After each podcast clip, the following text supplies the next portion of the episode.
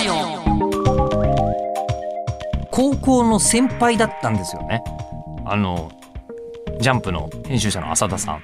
ねこうねワンピースとかの初代連載担当？立ち上げは違うってすごいもうあの立ち上げっていうのはもっともっと厳密に別のものだからというふうに浅田さんはおっしゃるんですが、えーそしてあのブリーチのあの連載。これは立ち上げ担当ですね。ブリーチの立ち上げ担当でも。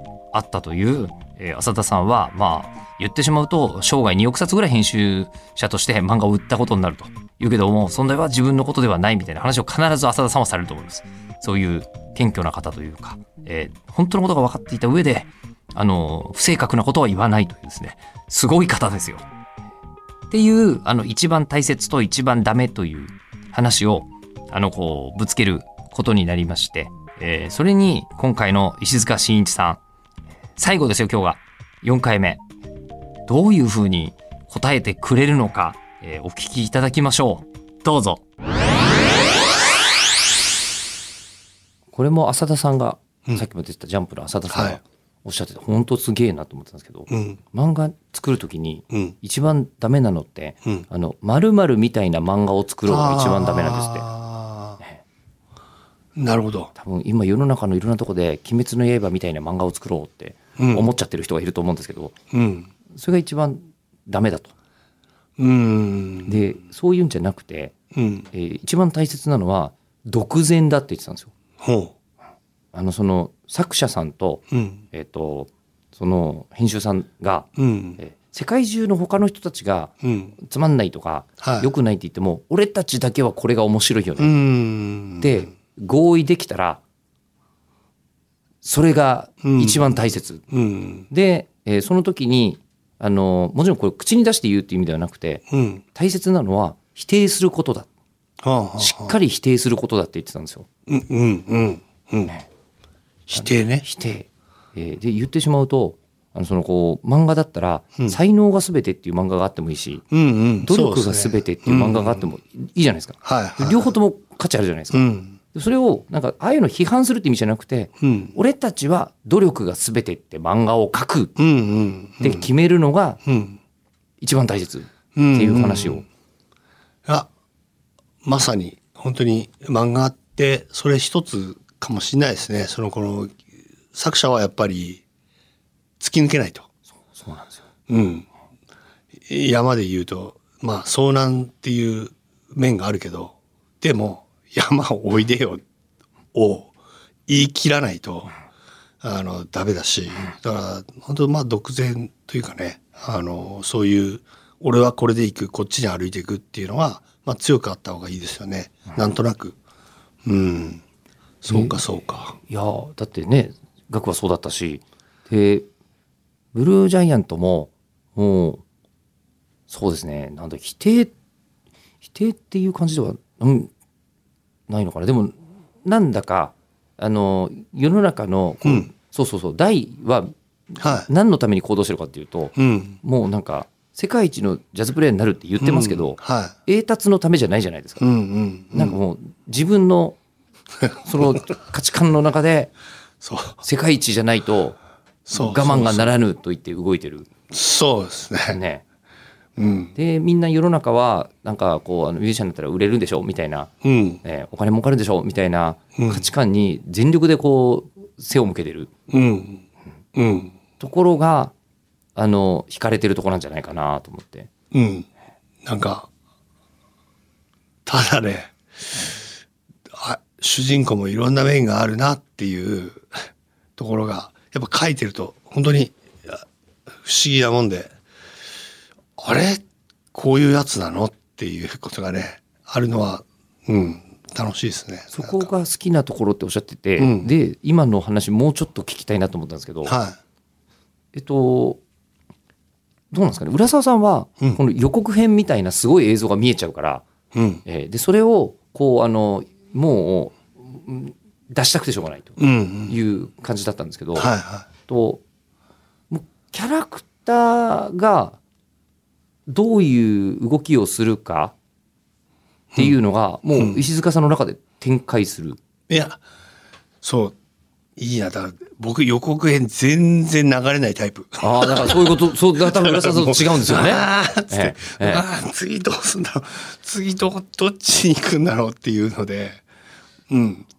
もう、ひーこらひーこらしながら、そう。でもまあ、まあ、そうですね。まあ結局予告編、ほんの、ほんの数秒先の予告編を考えながら、あの、紙に書いていくっていう感じですけど、うん。一枚絵が決まる時っていうのもあるんですけど、こあのこの絵にたどり着く、それこそ浦沢先生の言うところの予告編になるんだと思うんですけど、そういうのがある話は、あの、多少楽かもしれないですね。うん、そこに行けばいいから。うん。じゃあ、そうじゃないものっていうのは、うん。例えばこう、シュープリームだと、はい。あの、最後、ノースシージャズフェスティバルにたどり着くじゃないですか。っはていうのを考えて始めてないい。全然です。全然全くっす。だから、あのー今、アメリカ編ですけど、全くわかんないです。あの、次が。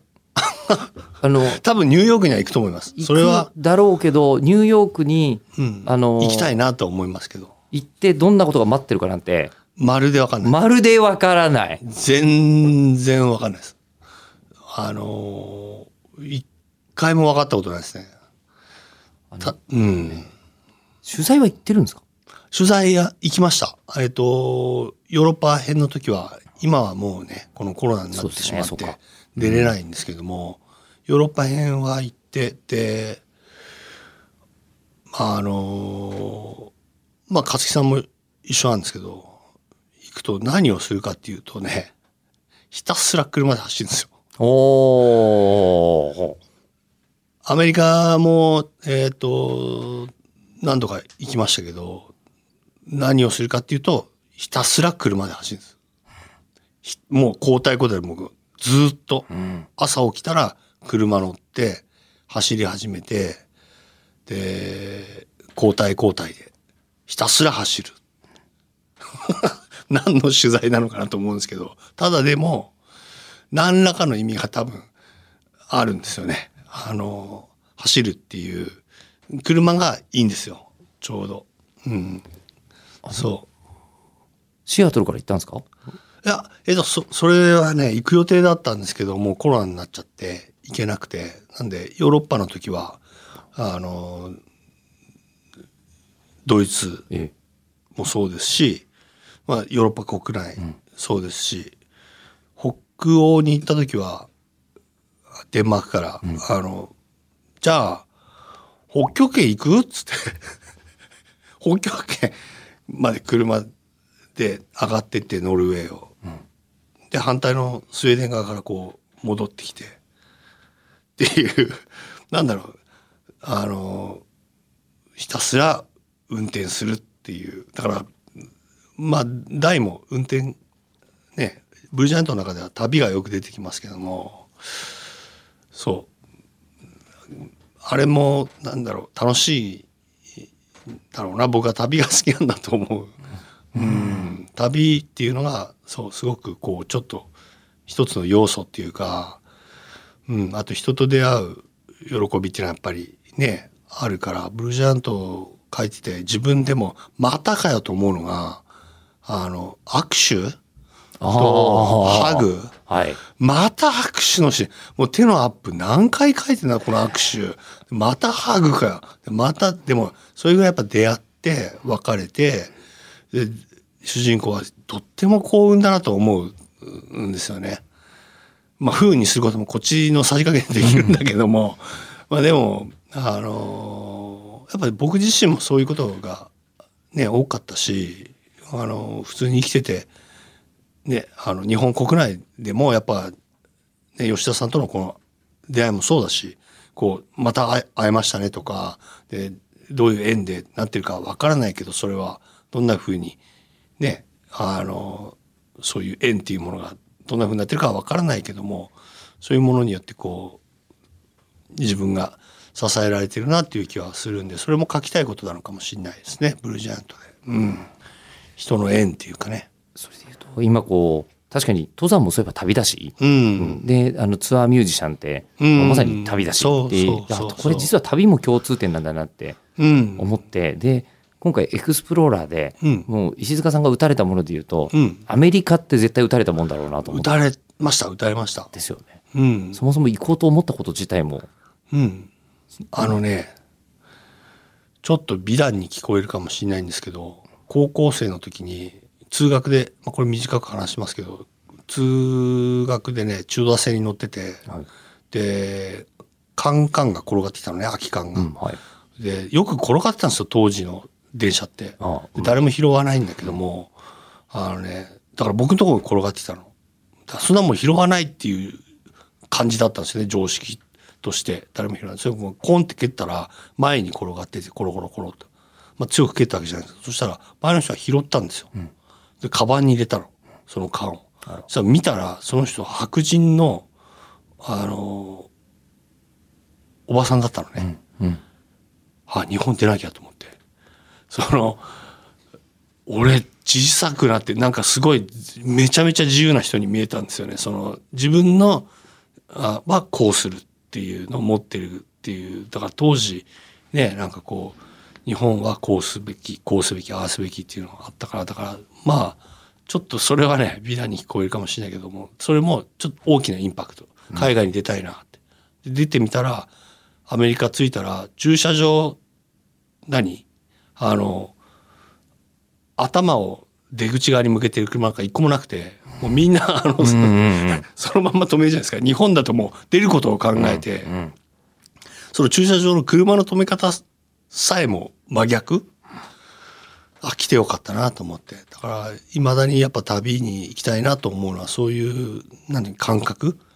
を、あの、持っていたい。うんいいつもいるのが普通じゃないし、いつもエアコンあると思ってたら大間違いだ。え、パリエアコンないのかとか、うんそういうのもすごくなんかいい経験になりますよね。うん。あれ？なんだ、オランダの男子便所の便器高えな、みたいな。やめてくれ、みたいな。あの、本当に、本当に高いんですよ。そうなんだ。すごい高いんですよ。で、子供用があるんですよ。は絶対やりたくないじゃないですか。か悔しいじゃないですあ。か。うんでも、大人用であるとね、ちょっとこう、背伸びしてやらなきゃいけないとかね。でも、なんかそんな経験すら、あのーいいんですよね、自分の気持ちに。なんか新しいもの、新しいもの、新しいものっていう意味では、あのー海外旅行。なんかそれもね、あの、言いたいのかもしれない。ブルージャイアントで。旅行って楽しいですよねって。もしかしたら。うん。今本当になんか海外行きたくない若者、うんね、コロナではとりあえず置いといて、うん。えー最多数な時代になっちゃってますからね。うん。なんか、うちのスタッフたちもね、あんまり海外に興味がないんだけども、まあ、どうなんだろうな。こう、時代、それこそ時代、彼らがうんぬんとかじゃなくて時代なのかなとは思いますけど、でも、まあ僕は旅がいいなと思うんで、外出るといいよって、出たらいいんじゃない？それの、そこの入り口にも立ってたいかもしれない。そう、ジャズの入り口にも立ってたいけど、そう、海外に行くね、行っといで行っといでっていう人にもなりたいなとか思ってるかも。あれじゃないですか石塚さんが否定してるものは、あのコスパじゃないですか。え？あのよく今若者たちがめっちゃ気にするのでコストパフォーマンスが悪いことはやんないみたいな。そうね。はいなら、なんだろうな。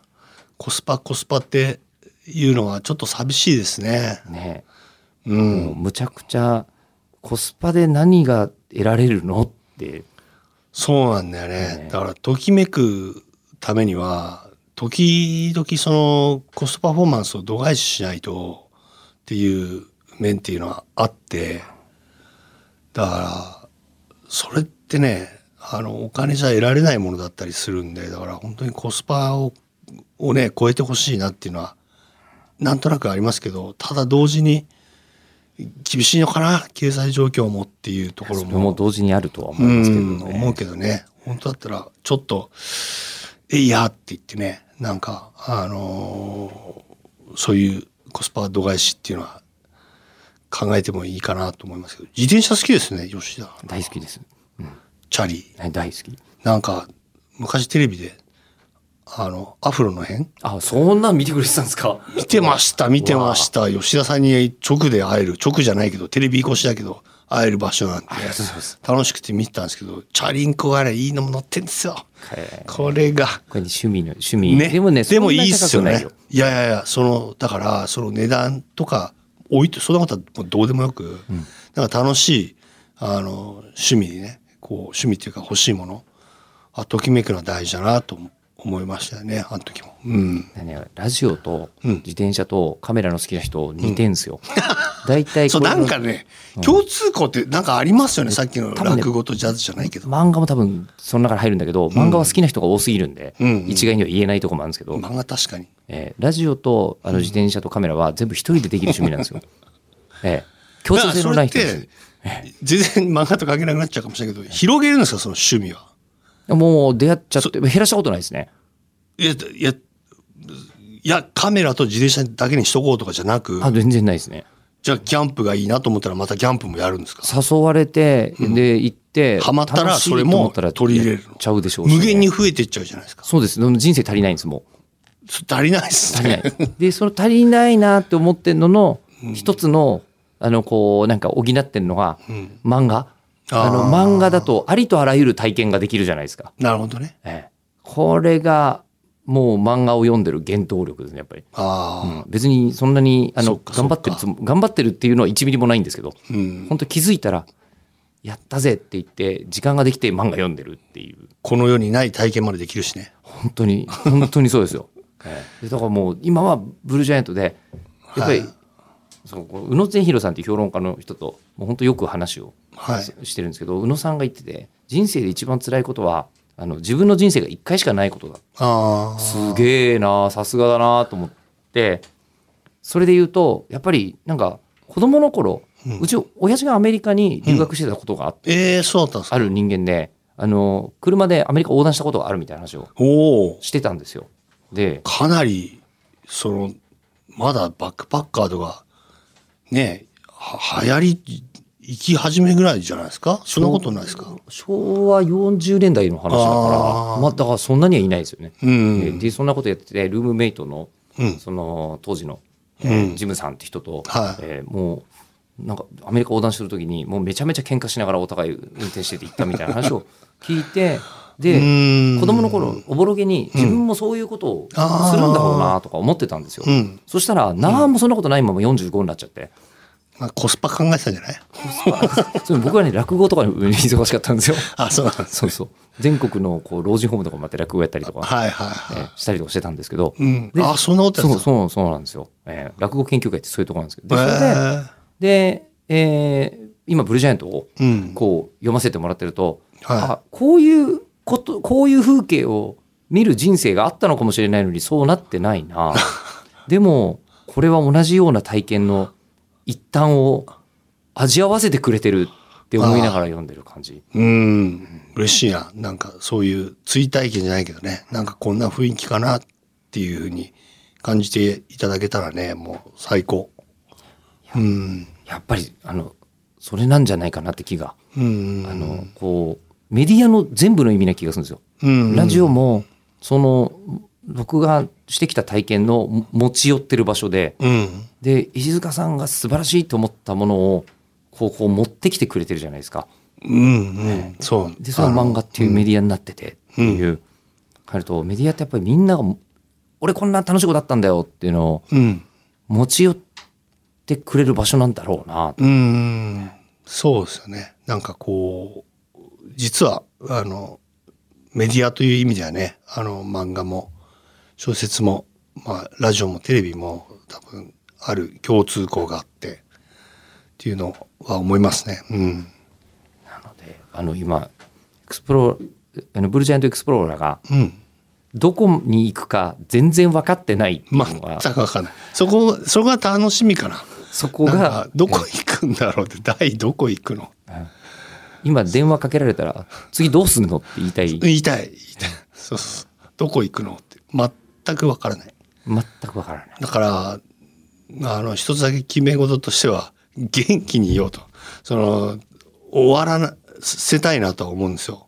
あ、ちゃんと完結させたい物語の最後なのでまで。僕自身健康にいないとついていけないじゃないですかその彼の旅にだからそういう感じですかねと今は健康にいてまあねこういうコロナとかあるけどもなるべくこう心身保ってうん元気にねでなこういう時代に僕の漫画が少しでも本当にちょっとや役に心が軽くなったりとかねその追体験今マスクみんなしてるけどいまだに漫画の中ってマスクまだねほとんどしてない広金先生は早かったですけど。広川先生ですかね。ね早い。さすがだなと思いましたけど、でもそのマスクがない状況で話してる旅をしてる海外に行ってるっていうのをなんかこうそれで少し行った気になったりとかになってくれたらね本当にあの書いてて妙理に尽きることですね。うん。でそれで元気でいるって、うんね、おっしゃいましたけど、うん。ビッグコミックって、その巣窟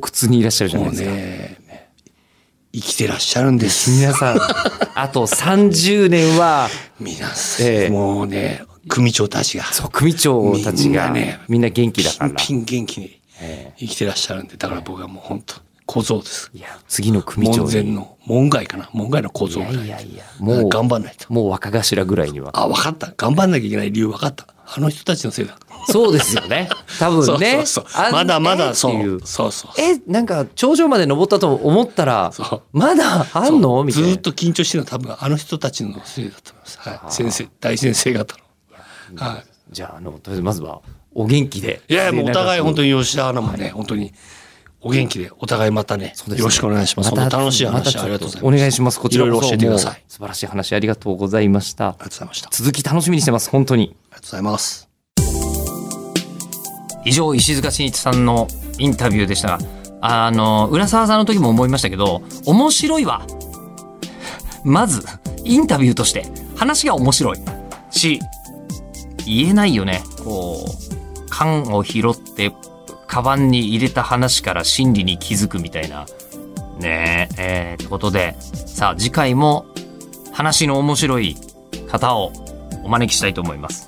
あの、今回もお付き合いいただきまして誠にありがとうございました。ぜひ、えーこれはチャンネル登録っていうんですかね。あの、こう、YouTube も、あの、お気に入りに入れていただいて、YouTube じゃないや。こちらのポッドキャストも、あの、フォローしていただけると大変嬉しいです。はい。では、えーまた来月お会いしましょう。